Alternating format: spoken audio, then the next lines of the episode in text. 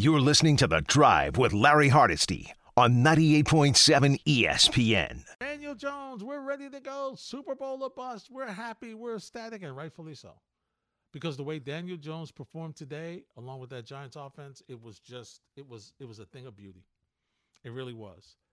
This was as good a performance as you could have from a young man who has been fighting to validate his ability to play consistently in the National Football League. A young man who's hasn't been available, a young man who turned the football over and over and over, be it interceptions, be it fumbles. A young guy who showed you some flashes, even in his rookie year, showed you some flashes with his completion percentage, his ability to throw, to have good touch on the football, but just inconsistency, just turning the football over, just maddening. And then in a big situation on the road against a team that was thir- that won 13 games in the regular season. Daniel Jones goes 24 of 35 for 301 yards, two touchdowns. He was sacked 3 times. He ran for 17 he ran 17 times for 78 yards. Saquon Barkley had two touchdowns rushing, a long of 28. I mean, he was just he he he was he was he was just he was and Isaiah Hodgins uh, had a touchdown. He, Daniel Jones was just great. That's the bottom line. He was great. He was dominant. The the Giants offense really the only time they got stopped, they kind of stopped themselves. Minnesota really had no answers for them. All night long, they had no answers. You're sitting there watching, you're like, are you going to change something? And we spoke to Jay Bromley earlier, the former Giant, and we were talking about containment. And this is something that Philadelphia, I'm sure, knows firsthand because they played the Giants a lot. And they will clearly see it on the video when they watch the game, watch back the game from today and that was the defensive front's inability to contain Daniel Jones and keep him in the pocket. And when I say keep him in the pocket, meaning you know he's going to run, but not give him a berth where he can run wide. Because now that, that makes your defense have to spread out all over the place. And that's something that Minnesota could never consistently do. And that was set the edge so that Daniel Jones would have no place to go but to step up. They did that a couple of times, and that led to some of the sacks, the one of the three that he had. But for the most part, he ran like he there was wide open spaces, and there were.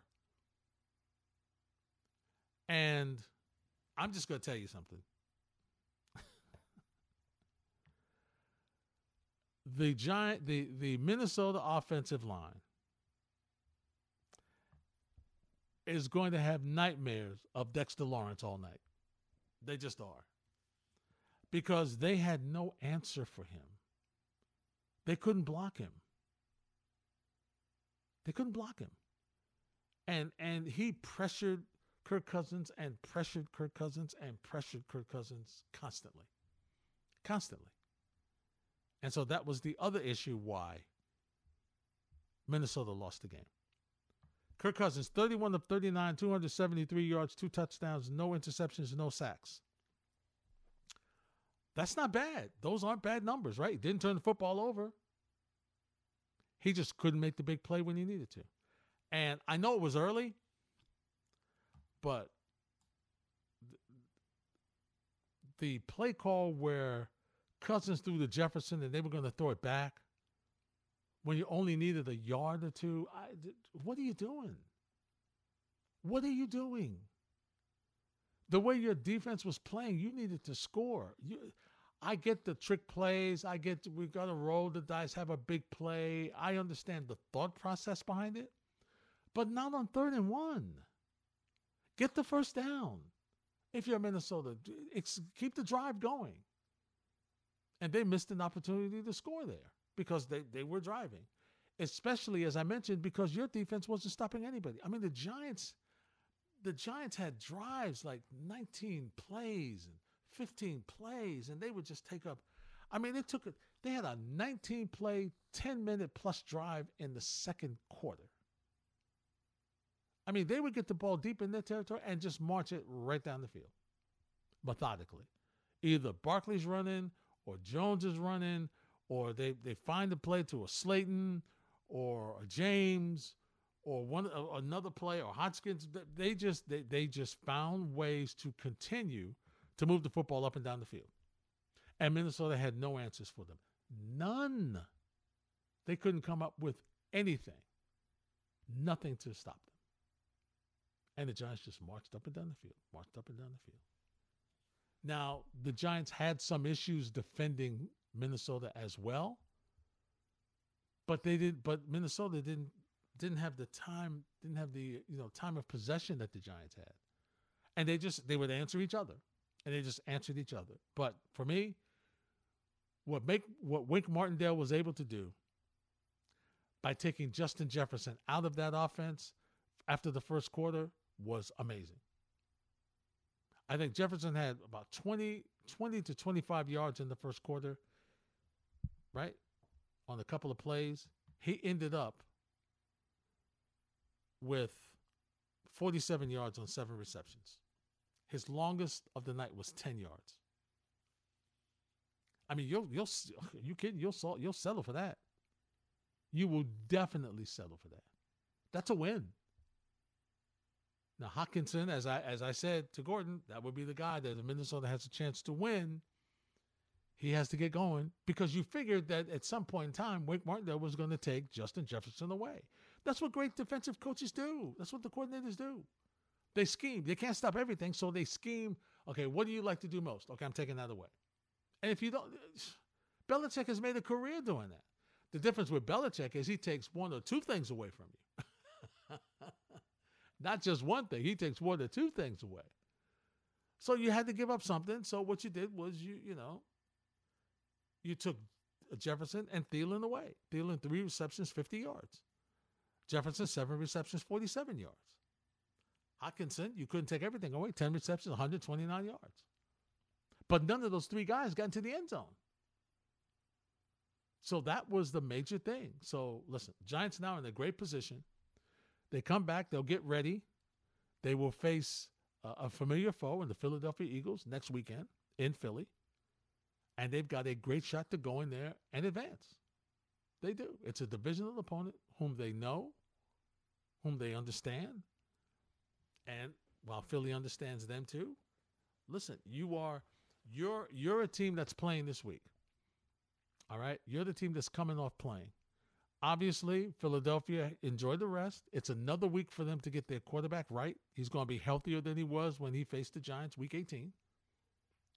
So he's going to be ready to go. And they'll practice and practice. And I'm sure they practiced this week. I, you know, yeah, they weren't playing, but they practiced. And they have to get their guys back in shape, in game shape, and get ready to get a rhythm. And they'll be practicing hard all week. And they know what to expect. They're going to expect a physical battle where Daniel Jones is going to try to run the ball. But the difference is the Giants right now, guys who are catching the football, they have a rhythm going. There is a chemistry that Daniel Jones has with these receivers. You're listening to The Drive with Larry Hardesty on 98.7 ESPN. Cincinnati and Baltimore. Cincinnati up 24 17. It's fourth and 20, eight seconds left. And I got to say, if you are, if you're Baltimore right now, and you're looking at this situation, and you're like, we had the ball at the goal line going for a touchdown. And we should be up 24 17. Oh, you know, Baltimore almost came up with that game, with that ball. And it's a fumble. And a defensive player runs it back 97 yards, and that's how you lose the game. That's that's hard. That's hard. That that's a tough one. Like you'd rather get blown out than to be in a situation like that. I mean, Harbaugh just, I, I don't even know if he said, I don't even, he, he didn't say good luck. He just said, good, good, good. He left gone. it's tough. That's a tough one. That's a tough one to lose. But Cincinnati advances. And, uh, you know, they're still in the mix. So Baltimore is going home. Yesterday, Saturday scores. Geno Smith did played good in the first half, but Frisco took over in that second half. Seattle lost 41 23. Real close first half, as I mentioned, but the second half, Brock Purdy st- stretched out a little bit. 18 of 30 for Purdy, 332 yards and three touchdowns. And that San Francisco offense was humming. and their defense is really good. They're going to be a tough out, ladies and gentlemen. I'm just saying. They're going to be a tough out. I, I know eventually you expect that Purdy's going to come down and play the way a rookie is supposed to play in these situations, who hasn't gotten a lot of playing time, and whom you would say, okay, look, it's it's it's eventually going to be too. The situation is eventually going to be too big for him, and he's going to come back and he's going to come back and make make some mistakes. Right? That that's what you're figuring. When is that going to happen? Well, what's so good for him is the fact that his defense keeps games close. So all he has to do is very simple not turn the football over. Okay? And do what he's supposed to do.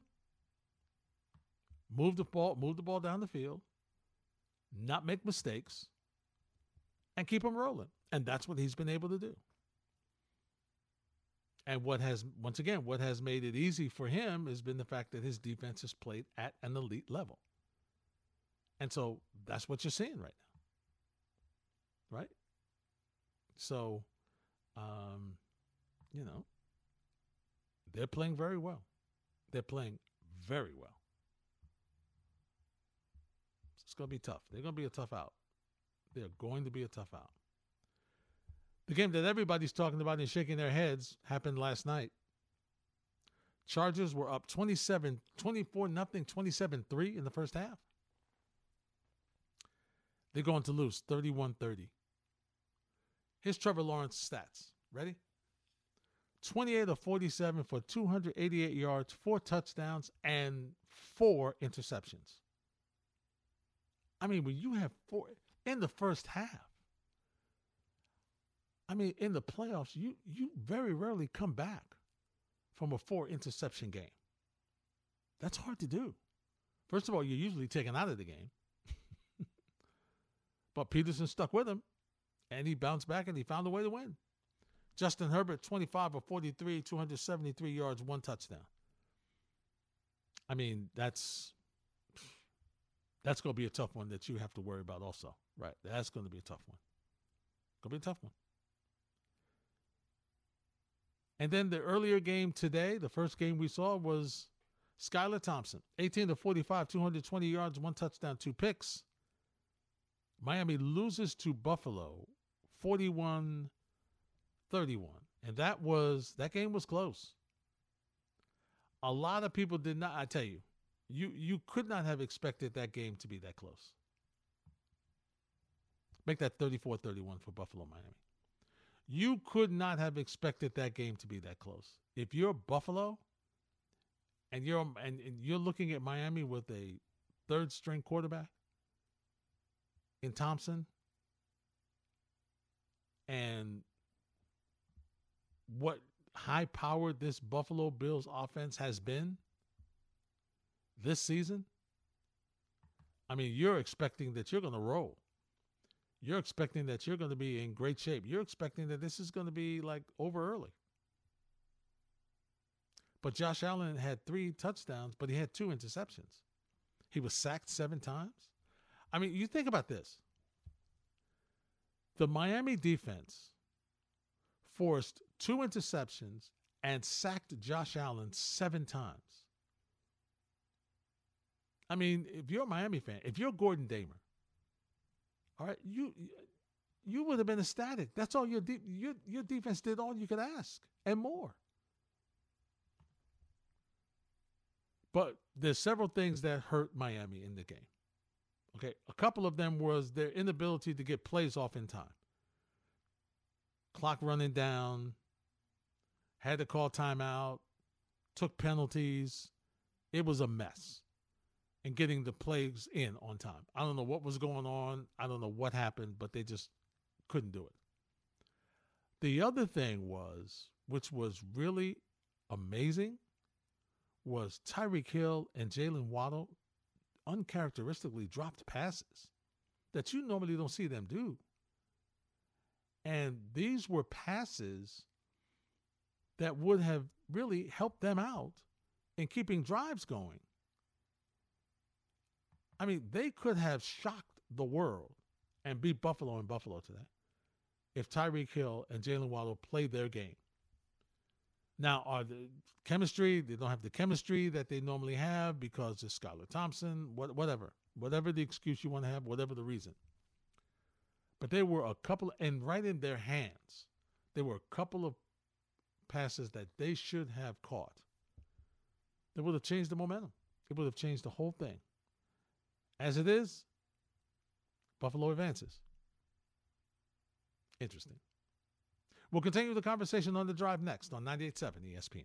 You're listening to The Drive with Larry Hardesty on 98.7 ESPN. My Twitter nephew says, Uncle L, Uncle L, huge win for my Giants. Shane, too, offers to, uh, here's what Shane's two offers to DJ, Daniel Jones, should be. Three years, 90 million, 75 million guaranteed, or max out three years, 105 with 90 million guaranteed. Are those fair? Yes, they are. I think the first one is probably closer to what they may do. And Jordan Raanan has just announced Giants Eagles 815 Saturday night. Okay, so Giants Eagles 815 Saturday Let's night go! in Philadelphia. All right, the uh, schedule is now set. Saturday, 4:30 Jacksonville at Kansas City. Okay, Jacksonville at Kansas City. 4:30 Giants and Philadelphia 8:15. Sunday, the three o'clock game will be Cincinnati at Buffalo. That's gonna be good. It's gonna be good. 6:30 Dallas or Tampa at San Francisco. Okay, so that's your four for that's your eight, your elite eight. If we were talking March Madness, that's your elite eight next weekend. Once again, Jacksonville at Kansas City, 4:30. Giants at Philadelphia, 8:15. Sunday, Cincinnati at Buffalo at 3. Dallas or Tampa Bay at San Francisco on Fox. Yeah, so uh, Jay Blaze, I think the first one's more what I think they'll do because they, you know, they need they got some other folks they got to get. So they need some they need some more signings they're going to do, and they need some other players. But I think that's fair. Three years, 90 million, 75 million guaranteed. It's pretty good for a guy whose fifth year option wasn't picked up. Jones having a judge like season, huh? Joe Leo?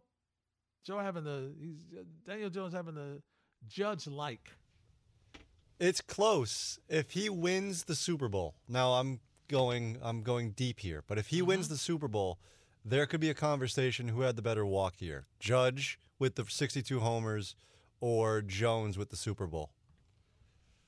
If he wins the Super Bowl, it would be Jones. Cuz he won the championship. Uh, it's close. I mean, close. that that that be. AL home run record is prestigious. It is. It is. Nobody can take it away from him. It's his. He's had it. He's got it for right now. Who's going to get more dough though? Because you know, the fifth year option compared to like, is it going to be a mm. greater increase in in money? Because Judge, what he increased his value by 150 million or something like that. Yeah. Mm-hmm. What is what's Jones going to increase his from the fifth year option to whatever the the contract's going to be? Well, listen, the guaranteed money alone increases him. 75 if that if that guarantee if if they do what uh, Jay Blaze says and they guarantee him 75 million, that's not bad. And that's guaranteed. So he gets that regardless. Even if even if he fails miserably, he got his 75 million. It's good to go. He's good. Imagine good. saying that in August, though. Uh, no, nobody would have thought that. No, 75 for Jones. They they would have said total. But that just goes to show you, right? That, and you know, I'm listening to one of the uh, ads that Domonique Foxworth said, and he is so right. And there are exceptions, right? But you do have to. There's a lot of bad coaches in the National Football League, and so you look.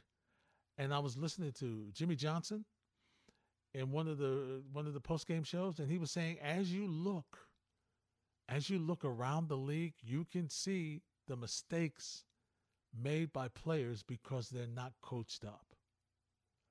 And it shows this time of the year, ladies and gentlemen. This is when it shows. When you play the elite teams, when you play teams who uh, understand what it takes to get here, when you understand, when you play teams whose coaches understand what it takes to get here and what you do, uh, there's a difference. That's the difference. And so, once again, we said from early on that Daboll was going to be coach of the year. Daboll was going to be coach of the year. You could see it just from the middle of the season on, what he'd done with this Giants team. And the further they go, the more it cements his his his coach of the year uh, situation. Okay, for this team going to the divisional round. I mean, people were like, they're not going to win five games, divisional round. They've been great. They've been great. And um, just look at them. Just look what they've been able to do. And they're gaining momentum. And for Giant fans, it's like, you know, this is what we normally do. This is what we see them. We don't think about. And look, I'm not going to compare this team to the Super Bowl teams because there's no comparison. They're, this team is not as good. Team is not as good. But the but the path is similar. The path is similar. It got hot late, and they just rolled into the postseason. This team actually got kind of came back to the pack late. They were hot early, had some losses, but they found a way to get rolling. And look at where they are now. So once again, it's it's a team that doesn't make mistakes. It's a team that doesn't hurt themselves by turning the football over. They turn you over, although they didn't do that today and they still found a way to win. So they are moving on to Philadelphia, as we mentioned. We were talking, we were reviewing kind of what happened on uh, Super Wild Card Weekend, and that brings us to we were talking about the earlier game today with Buffalo, and I, I'm gonna tell you this: if Buffalo plays today, if they play next week the way they play today, they're not beating Cincinnati. They're not beating Cincinnati. If Josh Allen goes 23 of 39, three touchdowns and two picks, I don't they're not beating Cincinnati. Because Burrow and this is this is a really really tough this is going to test that Buffalo defense. Because Ja'Marr Chase is no joke. He's good. Joe Burrow's good. And Burrow got sacked a little bit. I'm listen, Buffalo's defense was not bad. I mean, uh, Baltimore's defense, I'm sorry, was not bad. They played well. They were right in there. They did a decent job. Buffalo's defense was pretty good. It was just the it was just the offense struggled, and as you would expect. But you know, not to have. I mean, no Lamar Jackson. You, you I think he makes a difference. Now, Huntley didn't play badly. He was there although he's going to kick himself for, you know, that, that that turnover at the goal line, he's going over the top. The ball gets knocked. He's trying to put the ball over the to break the plane. He's going over the top. The ball gets knocked loose, and it's run back 90 plus yards by by defensive lineman, and that's how you lose the game. That is, man, that's a rough one. Like I said, I don't know how you get over that, man. I don't know how you get over that one. I don't know how you get over it. But nevertheless, our Elite Eight is all set. So next week is going to be interesting. Well, it's almost all set. We just got to wait and see what happens tomorrow night. And this is a fascinating matchup, right? Because on paper, you would think that Dallas's defense with the way the offensive line has struggled for Tampa Bay, with the way that Tom Brady has not played the way he normally plays, with the way that he has been inconsistent this year, you would say, even though they're home, under 500 team with a division winner, unbelievable. But even though they're home, you would say that Dallas should win that game. You would think Dallas will win that game. But with the situation that Dallas has been in, with the way Dallas has played, with the way Dak Prescott has played, with his inability to not have turnovers, to have turnovers in seven consecutive games. I mean, that's just that. And Brady has always beaten them. They've never beaten Tom Brady. I mean, that's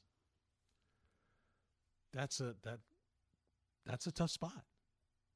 Now, I would think that they'll be able to come up with something. And like I said, defensively, Dallas is going to have to win that game. Dallas is going to have to really put forth the effort to set a tone for that game, to set the tone. But Dak Prescott turned the football over. You clearly have concerns about Mike McCarthy and his ability slash inability for clock management. I can easily see how Dallas would lose this game.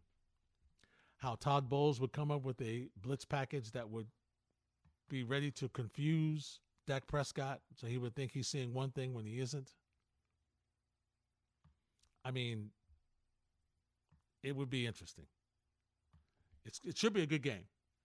It should be a good game. We'll find out. More of your calls and thoughts next on 98.7 ESPN. You're listening to The Drive with Larry Hardesty on 98.7 ESPN.